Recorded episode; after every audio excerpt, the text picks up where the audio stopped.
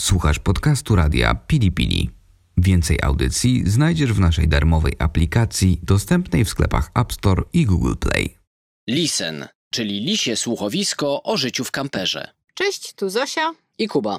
Jesteśmy w Foxes in Eden, inaczej Lisy w Edenie. To jest audycja Lisen, czyli lisie słuchowisko o życiu w kamperze. Zapraszamy na szósty odcinek pod tytułem Jak bezpiecznie podróżować kamperem. Zanim rozpoczęliśmy swoje życie i podróżowanie w kamperze, oczywiście zaczęliśmy od przeszukiwania różnego rodzaju forów internetowych. Szukaliśmy informacji na temat tego, czy podróżowanie takim kamperem jest bezpieczne i na co powinniśmy zwrócić uwagę. No i nie ukrywamy, że zostaliśmy solidnie nastraszeni i wyjechaliśmy z ogromnym bagażem lęków. No tak, bo wiadomo, że na forach y, zwykle najbardziej takie poczytne wątki są na temat ekstremalnych sytuacji. Prócz oczywiście jakichś tam pięknych, no to, to drugą rzeczą są takie sytuacje ekstremalne. I jak człowiek tak się skupi trochę na nich, to może się wydawać, że tych niebezpieczeństw czyha strasznie dużo, że na każdym kroku czają się złodzieje albo osoby, które chcą nam zrobić coś niedobrego. I no, można z tego wysnuć takie co też opowiemy, błędne założenie, że no to jest taka trochę ekstremalna przygoda z tym kamperowaniem. My będziemy opierać się na swoim doświadczeniu, będziemy mówić, jak to wyglądało u nas. Zawsze się opieramy się... na swoim doświadczeniu, nie będziemy tutaj udawać, że mamy wiedzę encyklopedyczną w tym temacie. Mamy praktyczną wiedzę. Praktyczna wiedza, która może komuś pomóc. Opowiemy o swoich lękach, opowiemy o tym, co możemy zrobić, aby zabezpieczyć na przykład taki kamper przed ewentualną kradzieżą, ewentualnym włamaniem, co możemy zrobić, żeby znaleźć jak najbardziej bezpieczne miejsce noclegowe, miejsce postojowe. Ale tutaj już na samym początku myślę, że możemy powiedzieć, że trochę Was uspokoimy, ponieważ my, jak jeździmy już 15 miesięcy, żadnej niebezpiecznej sytuacji nie mieliśmy, nie mamy negatywnego doświadczenia z van life'em, a chyba tylko pozytywne, ponieważ zaczęliśmy właśnie swoje lęki przepracowywać. No właśnie, te dodatkowe zabezpieczenia, które mamy, one póki co, i mamy nadzieję, że tak zostanie, nie uchroniły nas, bo nie było takiej sytuacji przed włamywaczem, ale dały nam duże poczucie takiego spokoju, czy przynajmniej trochę większe niż byśmy mieli bez tych zabezpieczeń, na przykład takich dodatkowych. Też wydaje nam się, że to jest bardzo istotne, no bo jedno to jest realne zagrożenie, a drugie to jest nasz komfort, tak? Taki psychiczny komfort, że w nocy śpimy w miarę spokojnie, a nie nasłuchujemy y, jakichś dziwnych dźwięków i tylko zastanawiamy się, czy nikt się do zamka nie dobiera. Na początku może trochę na części pierwsze rozłożymy ten temat związany z włamaniami takimi, które są najczęściej na tych forach przedstawiane.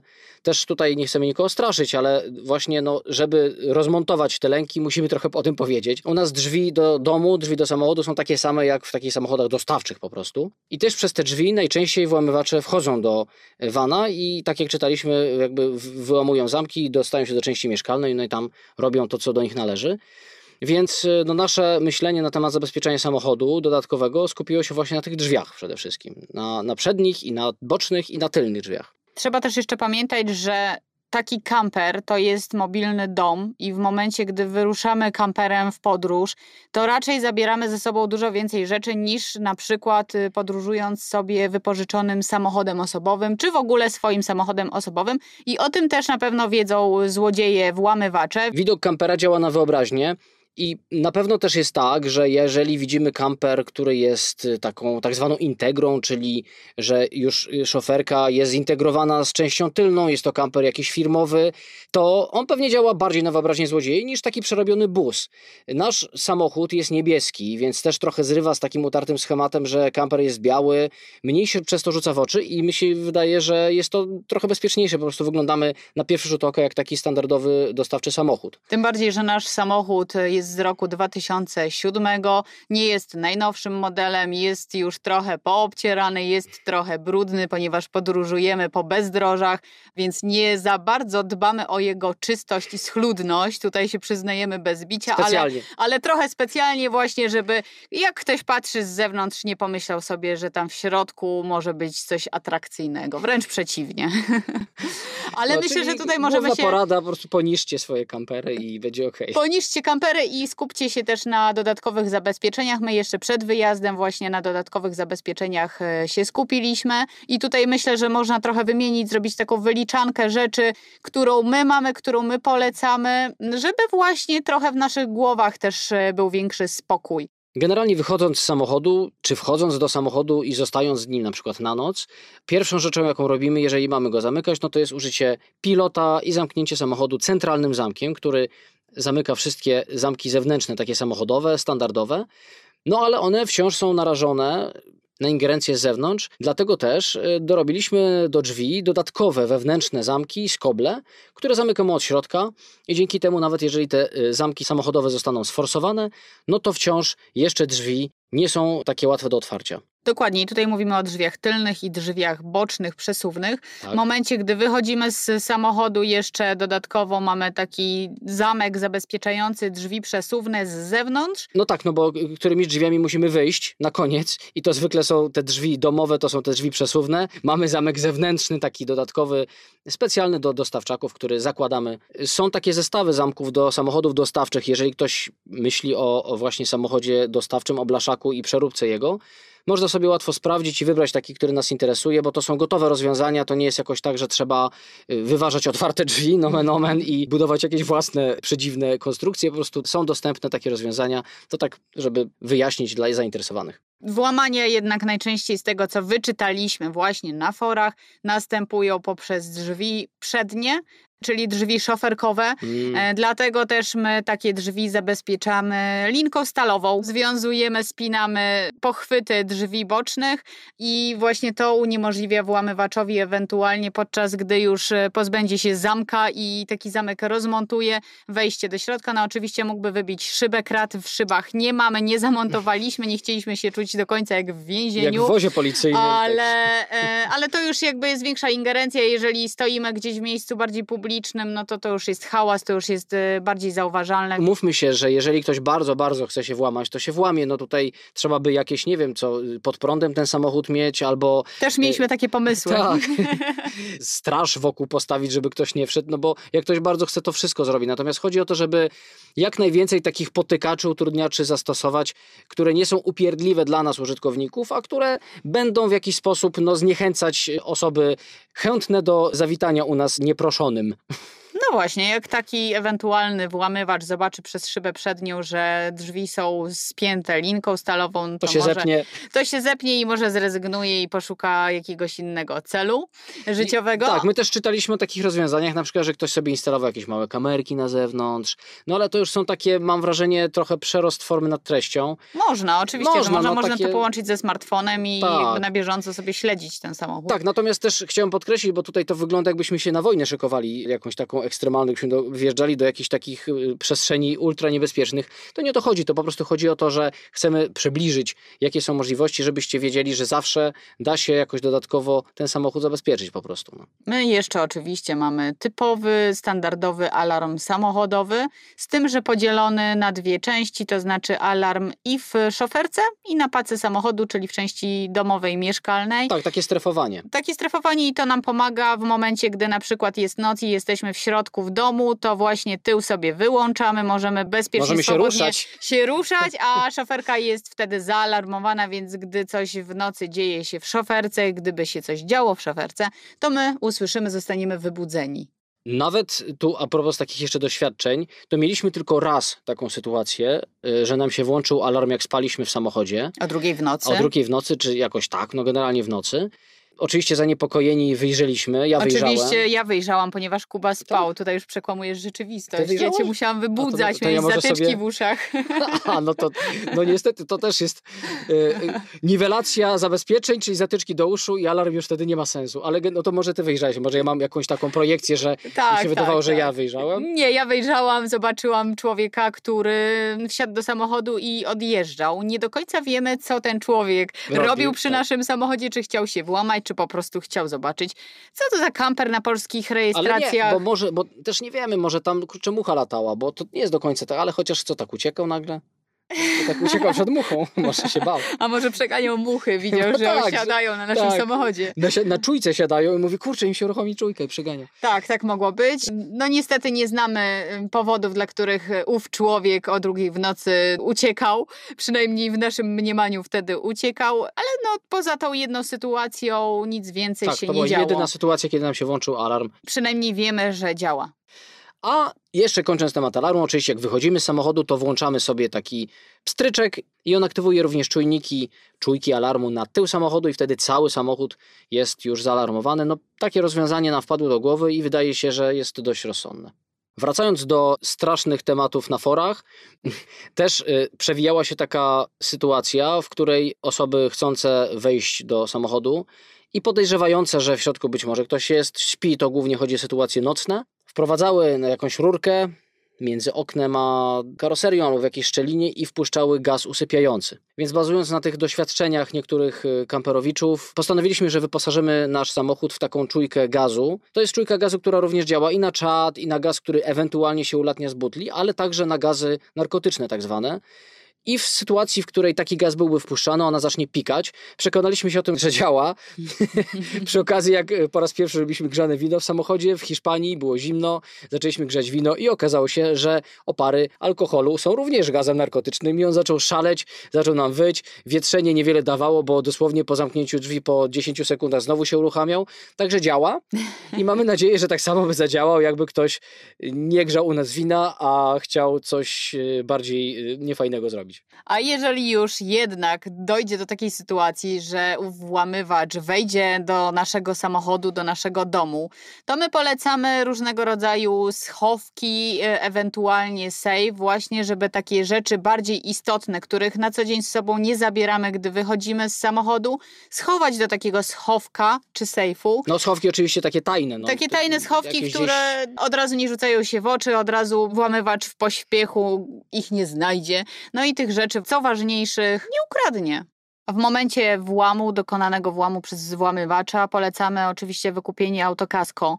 Z tym, że tutaj trzeba wziąć pod uwagę, że gdy na przykład taki kamper budowaliśmy samodzielnie, musi mieć zrobioną homologację. Bez homologacji autokasko nie pokryje wszelkich strat w środku samochodu, w części mieszkalnej. Czyli uszczerbku na mieniu, bo po prostu ubezpieczyciel nie traktuje tego samochodu bez homologacji jako kampera, tylko jako zwykły dostawczy blaszak i tak też maksymalnie może nam ubezpieczyć ten samochód, więc żeby taką homologację zdobyć, po tym jak już zbudujemy samochód, to trzeba pojechać na specjalną stację i tam samochód przejdzie przegląd i jeżeli wszystkie zabezpieczenia i standardy są spełnione, samochód dostaje taką homologację, ubezpieczyciel patrzy na niego przez pryzmat homologacji i wtedy te wszystkie nasze tutaj wewnętrzne lodówki, jakieś rzeczy mogą być objęte tym ubezpieczeniem. Więc też polecamy wziąć to pod uwagę dla spokoju swojej głowy. Zaczęliśmy trochę praktycznie, trochę technicznie do tego podeszliśmy, ale to ze względu tak naprawdę na to, że to są rzeczy istotne, jak uważamy, istotne w momencie właśnie ewentualnego włamania, ale ze względu na to, że przez okres tych 15 miesięcy, odkąd jeździmy kamperem non-stop, nie mieliśmy żadnego negatywnego doświadczenia z włamem właśnie, to chcielibyśmy Wam powiedzieć, jakimi zasadami się kierujemy, wybierając miejsca postojowe, miejsca noclegowe, ponieważ to od tego chyba trzeba zacząć, żeby właśnie czuć się bezpiecznie w danym miejscu, w którym stawiamy swój dom, czy też właśnie jak zostawiamy go na jakiś dłuższy okres, gdy idziemy zwiedzać pobliskie miasto na przykład. No tak, no bo oprócz tego, że być może samochód jest w miarę dobrze zabezpieczony, to nie ma co kusić losu. Miejsc do postoju jest trochę, więc warto po prostu wiedzieć, na co zwrócić uwagę, żeby ten postój też sam w sobie był w miarę bezpieczny? Przede wszystkim my korzystamy z aplikacji, w której miejsca takie noclegowe możliwe do postoju kamperem są oznaczone przez innych użytkowników kamperów, vanów, busów.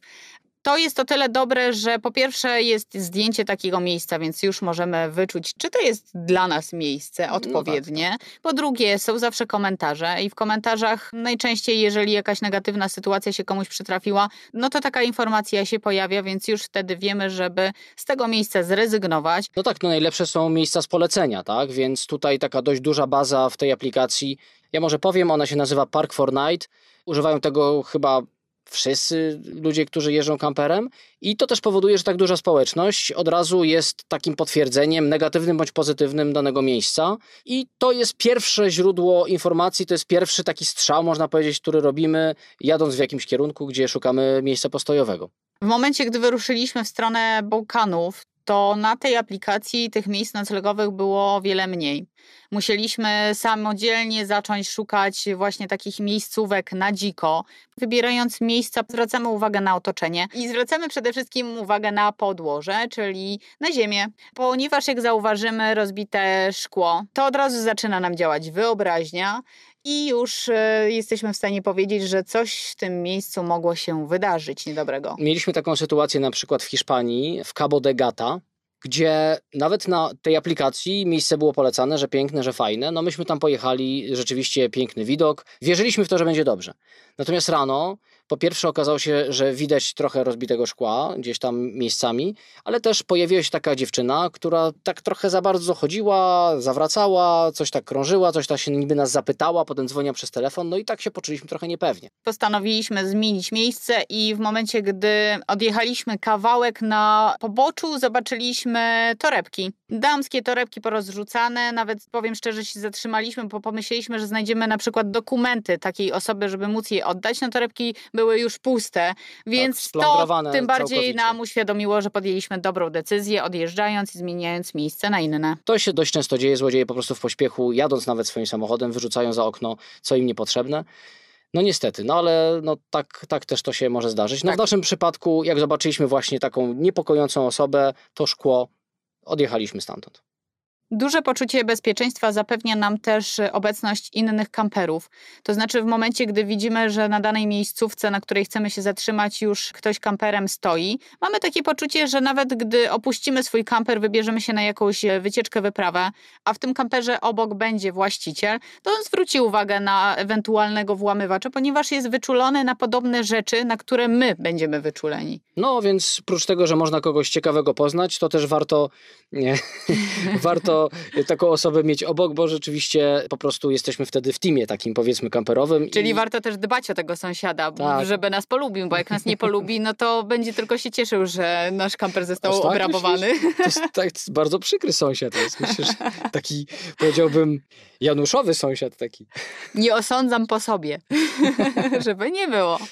Ja pamiętam, tak w ogóle mi się teraz przypomniało, jak po raz pierwszy, nie wiem czy ty pamiętasz, jak po raz pierwszy opuściliśmy nasz dom na dłużej. Pamiętasz kiedy to było? Tak po raz pierwszy wyszliśmy na, na dłużej i... i Kamperem? Tak.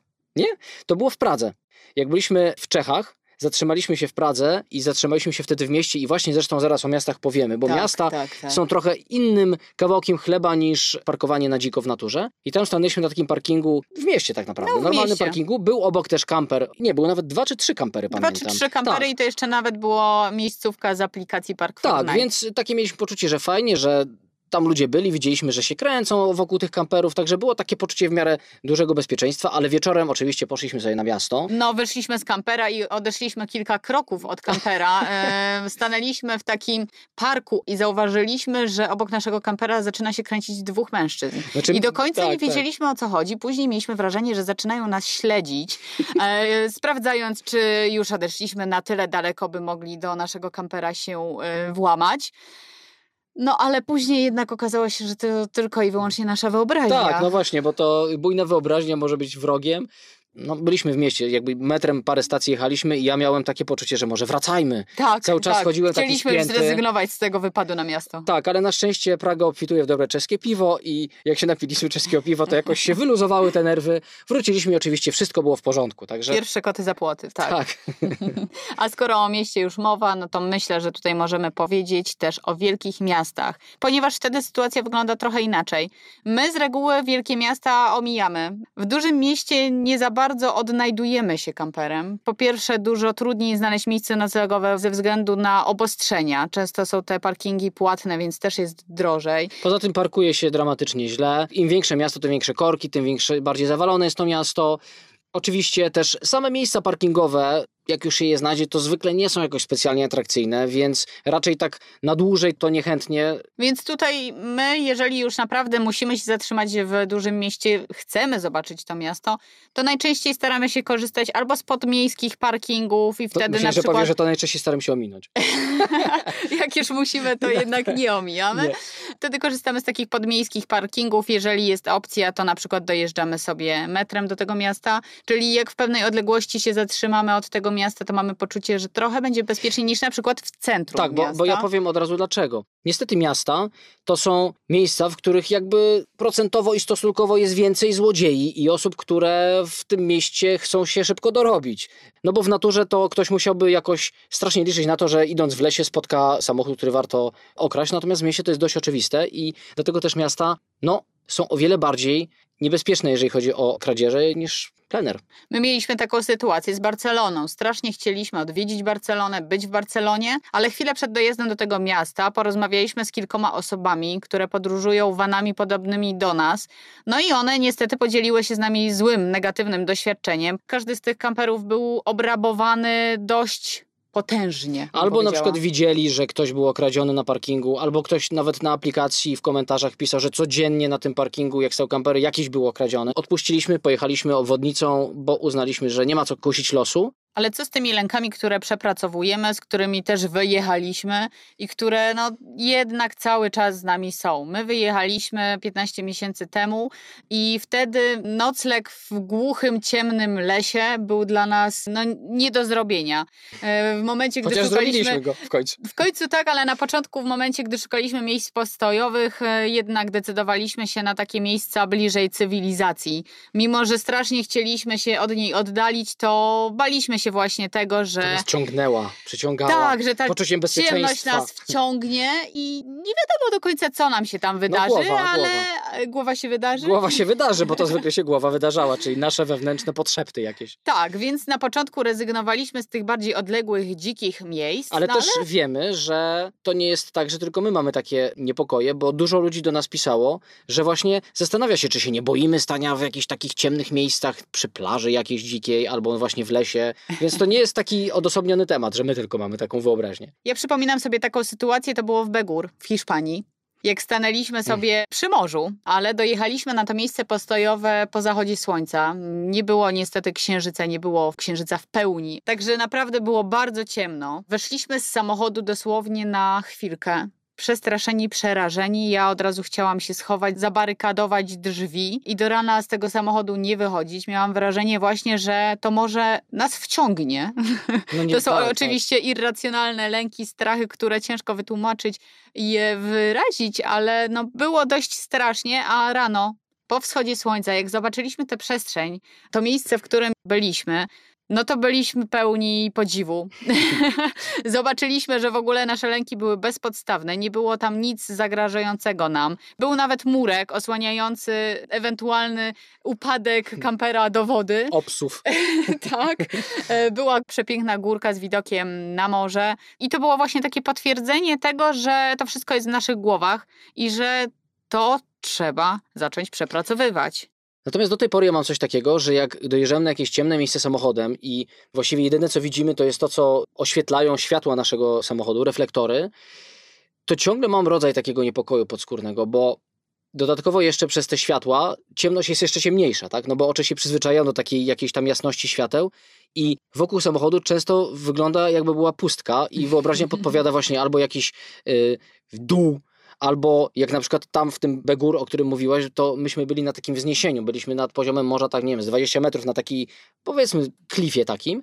I jak wjechaliśmy tam samochodem, no to światła strzelały w morze czarne i nie było nic widać, więc wygląda jakbyśmy się zanurzali w taką otchłań.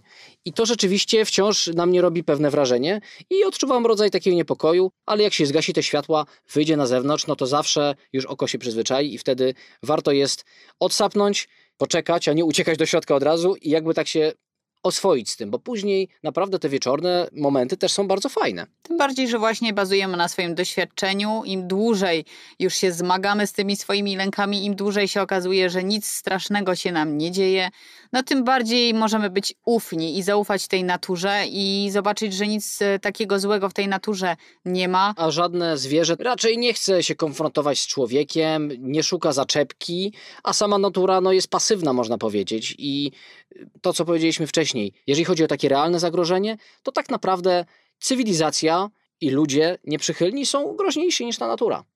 Nie jesteśmy w stanie w 100% powiedzieć Wam, czy podróżowanie kamperem jest bezpieczne pełni bezpieczne.